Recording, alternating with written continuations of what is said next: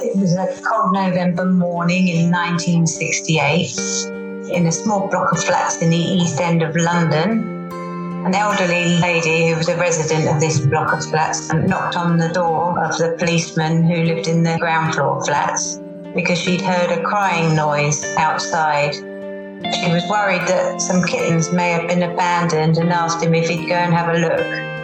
Followed the sounds to the outside dustbin area and to a plastic laundry bag which was resting against the larger metal bins.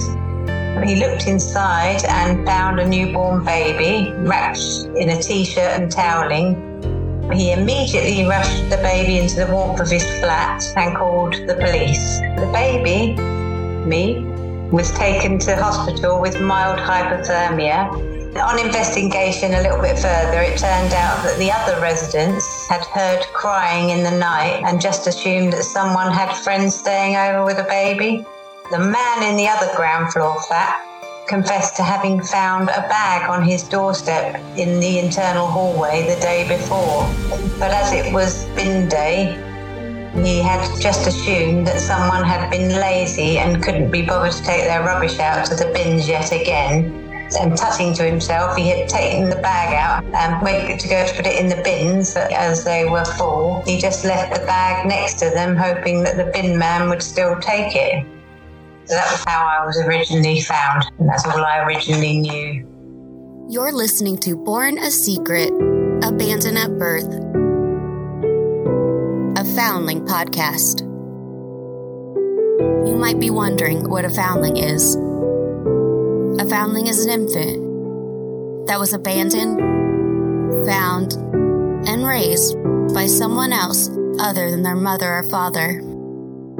Each episode will cover a foundling's unique story of how they coped with life as a foundling and their pursuit to find out why their life started the way it did.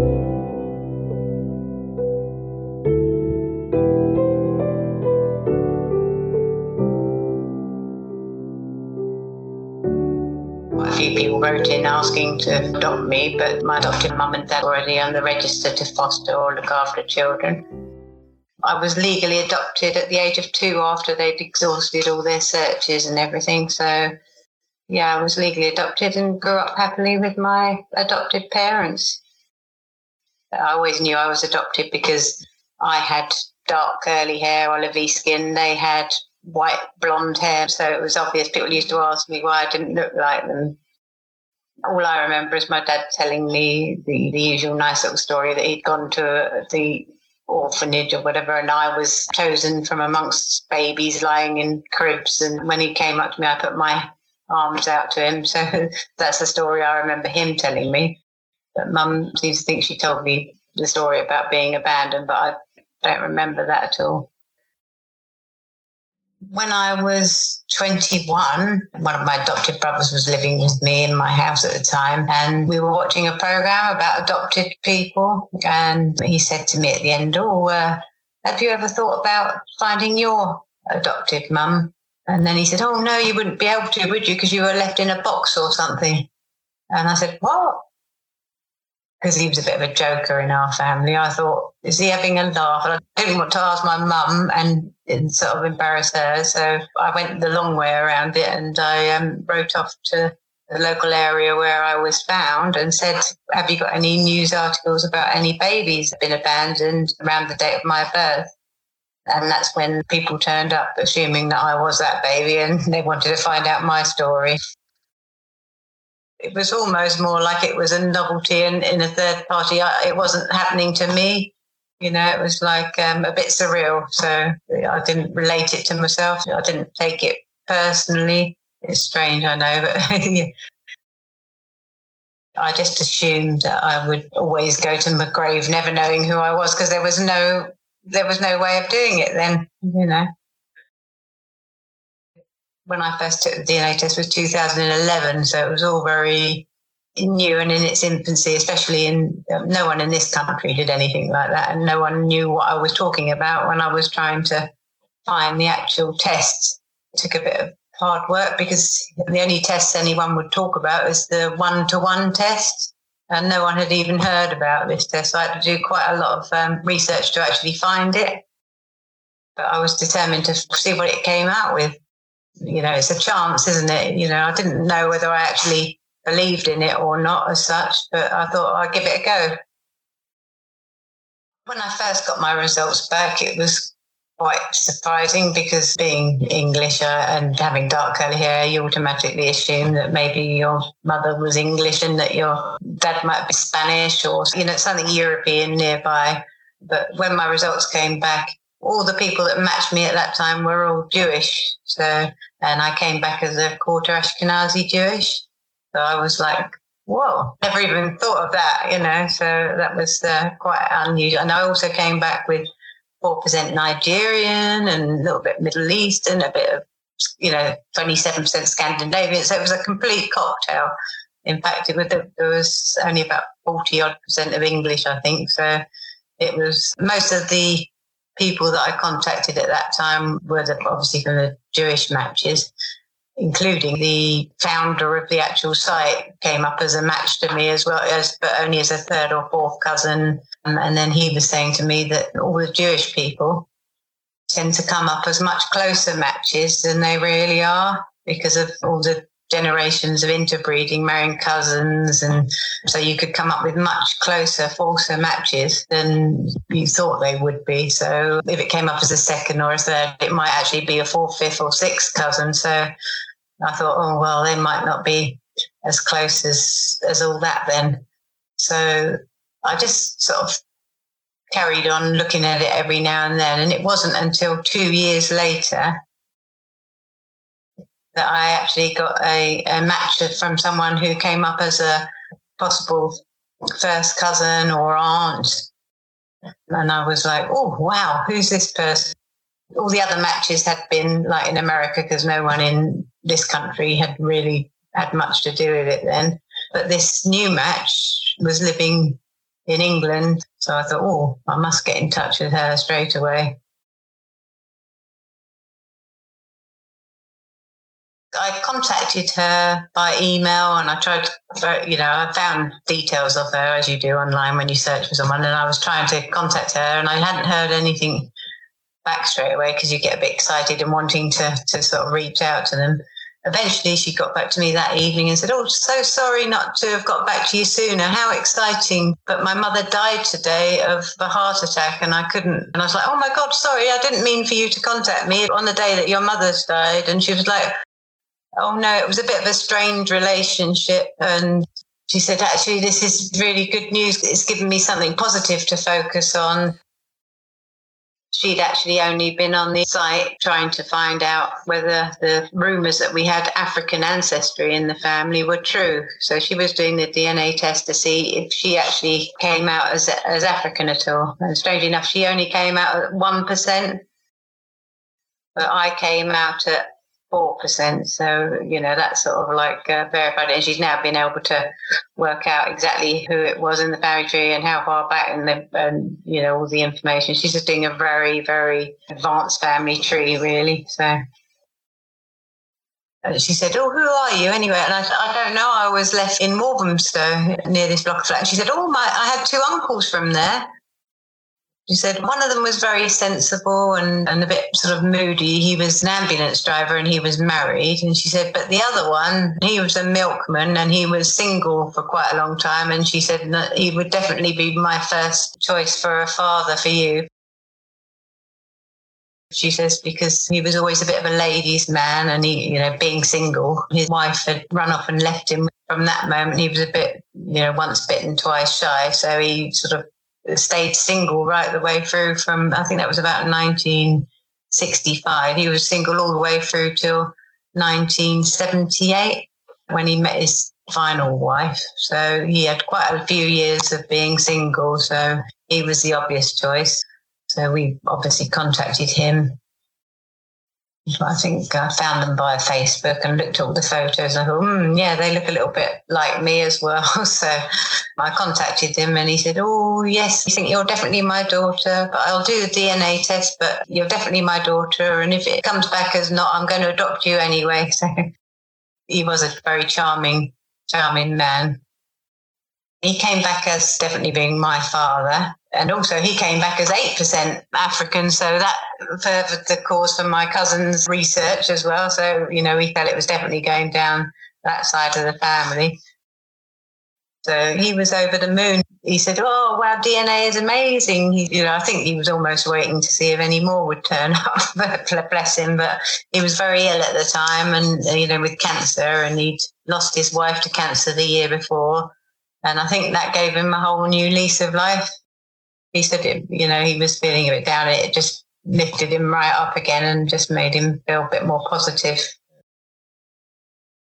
he only lived for about another six months after I found him, but he was such a character. If I'd have waited six months longer, I never would have met him.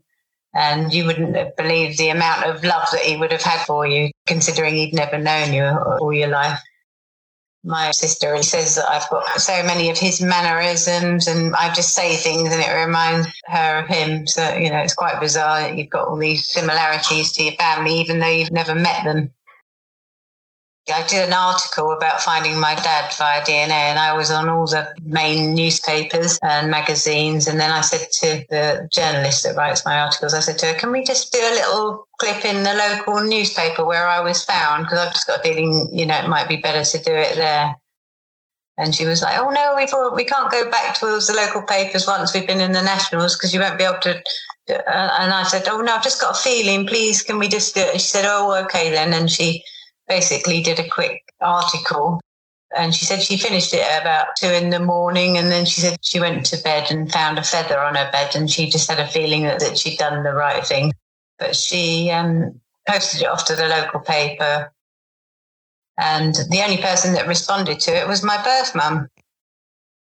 So i didn't actually have to search for her via dna she came forward and said, as, as I already found my dad, I deserve to know who she was as well.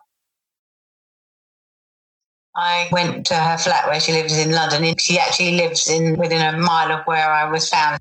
So I went to her flat and I stayed there basically uh, overnight. She made me some lunch and then some tea, and then we sat and looked through old photos.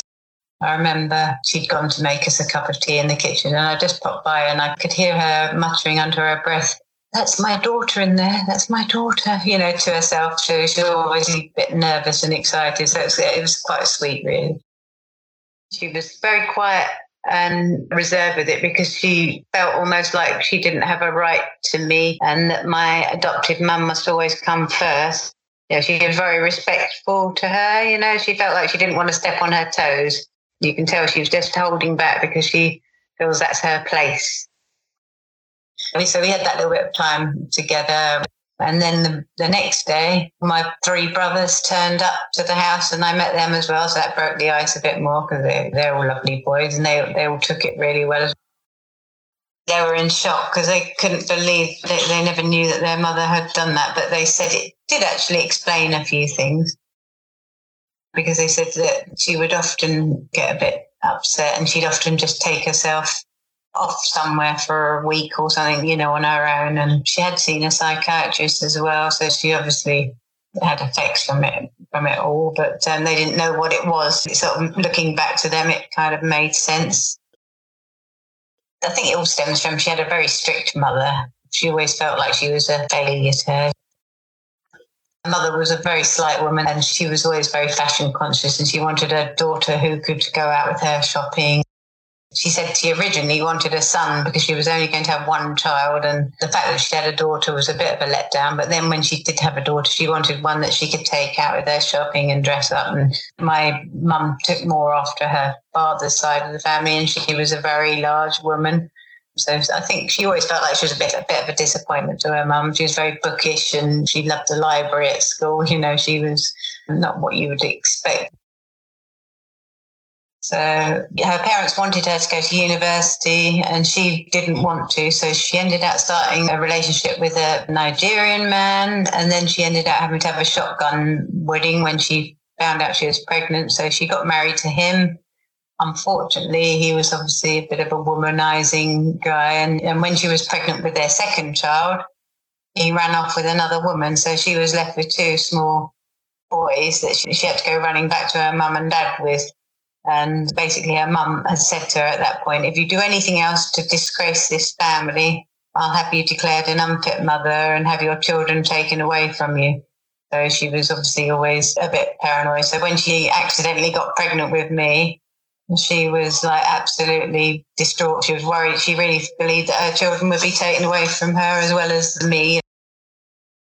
I think she came to the conclusion that she had to keep it secret and that it would be give, either giving up two children that she knew and loved or one that she hadn't got to know yet. So that was the way she saw it. She was just desperate. And uh, the mother was that controlling that she just thought that she didn't have any choice in the matter she'd kept the whole pregnancy hidden and she was still going to work every day as a librarian. And she was also coming home and looking after her children and feeding them. She felt she'd gone into labor with me and as she came home from work she fed her children she put them to bed and then she just took herself off quietly to the garden shed at the end of the garden where no one would be able to hear her. She literally went in there until she'd given birth to me and cut the cord herself and then she took me quietly back up to her room where she had one of the boys still sleeping in with her. So she took me there for that night, and the next day told her mum she was going to do the laundry for her. She took all the washing, and she also took me in another laundry bag. She actually went to the laundrette. She was thinking about leaving me in there because she thought that would be warm and, and sort of safe because it was it was November. It's cold here then. It was full of people, so she decided that she'd better go off with me before anyone heard anything. So she left the washing, went off with me, trying to find somewhere safe to leave me. She was thinking about the church, but then she realised it was Sunday, so it would be full of people. And then she went to look for somewhere sort of inside that would be safe. And she saw this little block of flats and she noticed that they had an internal hallway. So she thought, oh, that would be safe and dry and sort of warmer. And it, it, was lit up as well. So she went in there and that's where she left me on the uh, doorstep of the first flat there and then sort of hurriedly what, ran back to the laundrette to finish her washing and take it back to her mum. Like, you know, so as far as her mum was concerned, she'd just been to the laundrette to do the washing for her.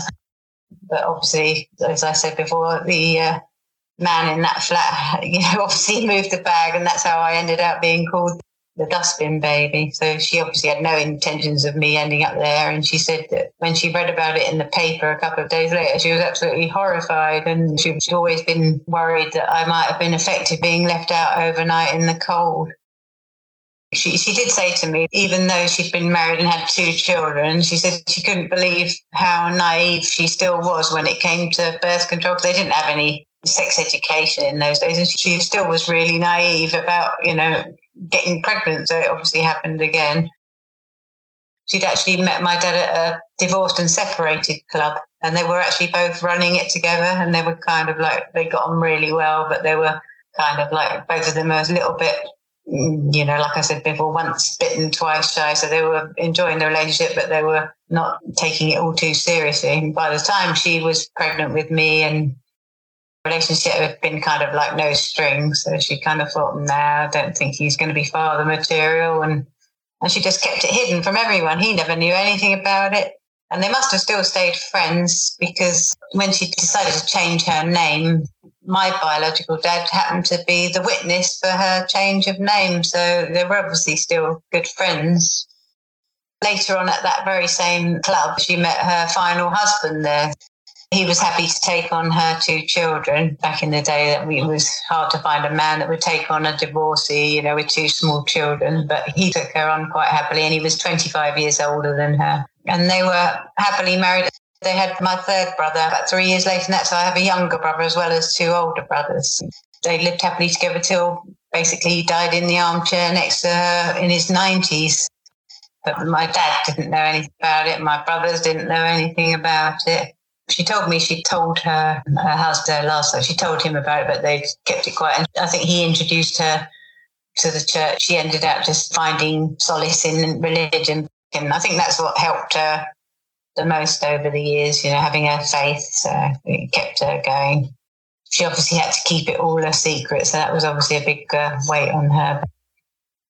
You hear so many stories afterwards of people that are you know, can't cope with it. They're in denial. They're still worried about what their family thinks. But I mean, obviously, my mum's brave about telling my brothers.